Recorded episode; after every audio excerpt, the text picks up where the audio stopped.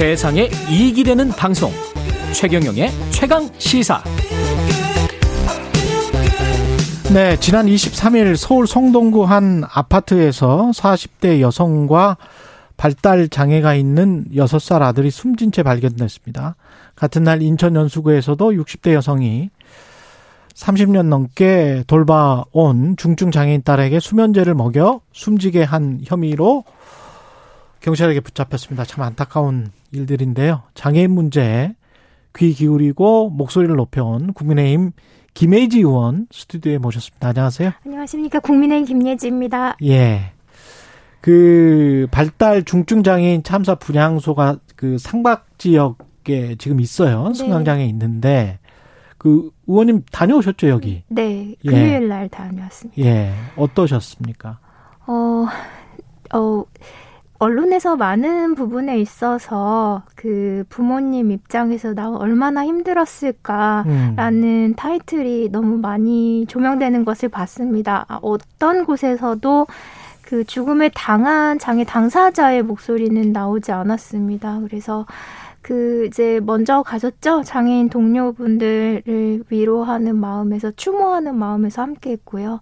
음. 또 거기 부모님들 어, 상당히 어려움을 겪고 계신 것은 사실입니다. 그리고 잠재적 가해자로 보고 계신다는 그런 또 생각도 가지고 계셔서 아. 또 그런 위로하는 차원에서 또 함께 연대하고자 함께 했습니다. 음. 그, 그, 스스로 이제 목숨을 끊은 네. 그 장애인의 심정은 어땠을까요? 장애인이 스스로 목숨을 끊지는 않았지요. 음. 음, 부모님이 그렇게 그랬죠. 선택을 네, 해주신 예. 거고요.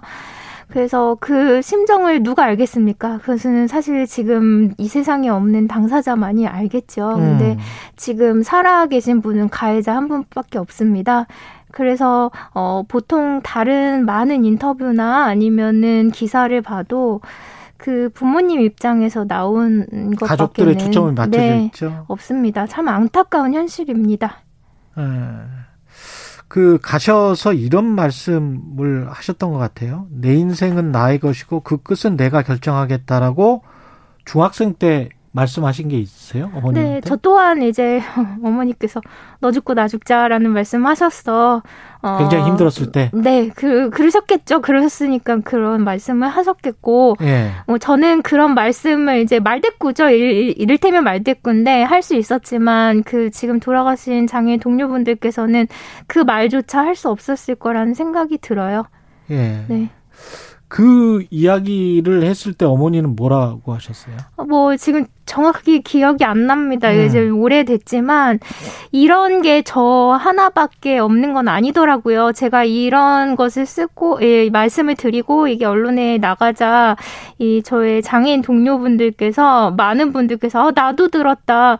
예, 대부분이 다 들으셨던 거더라고요. 일단 너 죽고 나 죽자는 말은 네 많은 들었다. 네 그래서 많은 분들이 너무 공감하시면서 되게 마음 아파하셨어요.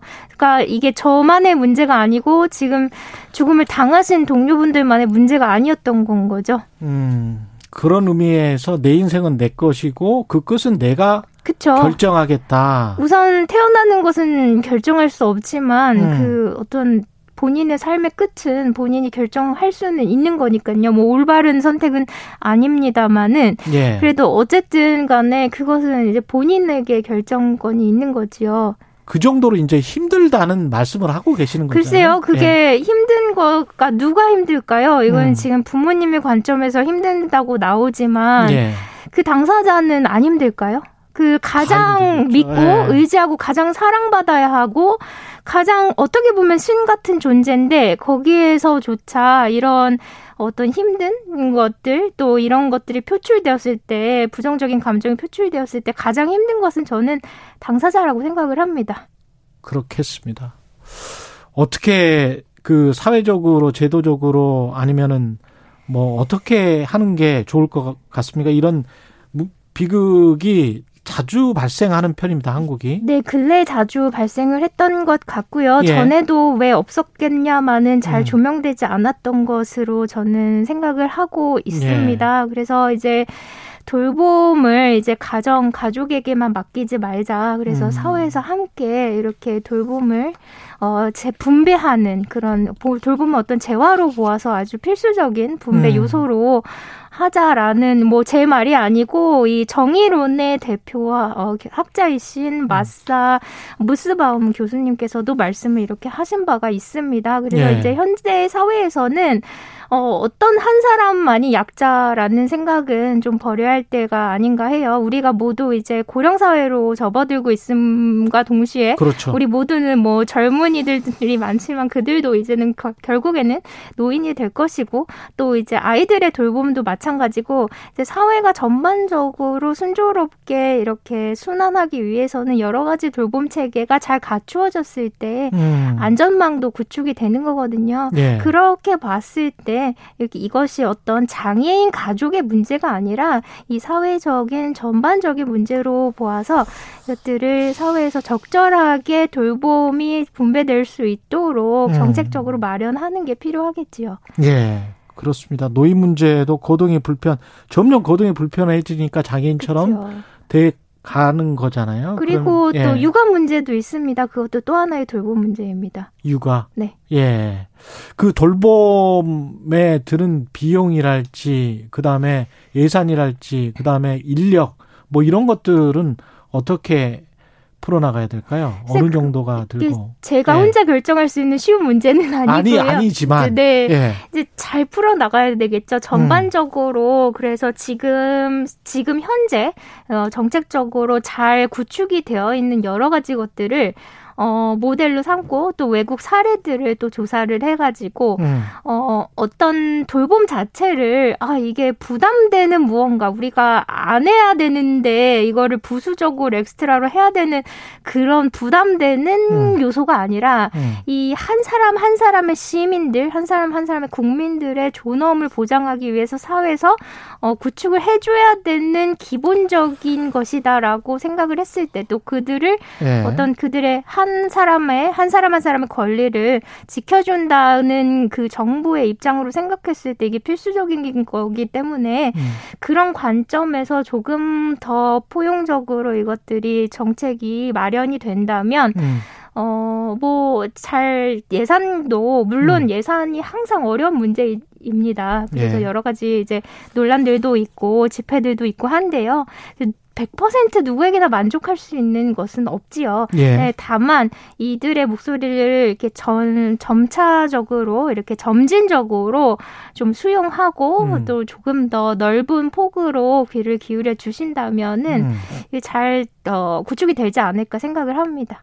그 의원님 지금 현재 네. 중증 장애인에 관한 돌봄 서비스가 있긴 있죠. 이제 돌봄 서비스가 이제 여러 가지입니다. 그래서 예. 이제 활동 지원 서비스도 그의 하나로 볼 수 있고요. 예. 또 장애인뿐만 아니라 노인은 장기 요양 보호 서비스가 있고요. 그렇죠. 그리고 아동 돌봄 서비스도 있고요. 다양한 예. 돌봄 서비스가 있지요. 음. 네. 근데 이제 어떤 것들이 더 보완되고 더 새로 만들어져야 아, 되고 그렇습니까? 우선 지금 이 말에서도 보셨듯이 돌봄이라고 그 우선 우리가 아이들을 돌본다 이렇게 예. 돌봄 어떻게 우리는 수동적인 어떤 주체 주체가 아니라 주, 능동적인 주체가 아니라 수동적인 누군가를 내가 돌봐야 된다 책임져야 된다 이런 약간 그 말의 뜻이 담겨 있습니다. 이것을 돌봄이 아닌 지원으로, 지원으로? 바꿔야 되지 예. 지원 서비스로 바꿔야 되지 않나 그래야만 음. 이게 시혜적인 관점에서 누구를 그냥 더 주는 것 것이 아니라 예. 이분이 존엄을 유지하기 위해서 필요한 것인데 우리가 지켜준다라는 의미로 그리고 이분이 어떤 활동을 하는데 단지 보조적인 역할을 해준다. 그래서 지원적인 지원을 뜻하는 그런 서비스를 이제 기본적으로 개념을 가지고 우리가 음. 그것들을 마련해야지 이것 어, 당사자들에게도 만족도가 높은 것이 되고 또한 이분들이 돌봄 종사자라고 하지요. 근데 이분들도 이것이 어떤 내가 어, 허드렛 일을 하는 것이 아니라 내 음. 누군가의 존엄을 지켜주기 위한 지원 서비스에 내가 아, 일원으로서 그렇죠. 힘쓰고 있다라는 그 자긍심 또한 고취시킬 필요가 있습니다. 심어줘야 된다. 네. 예.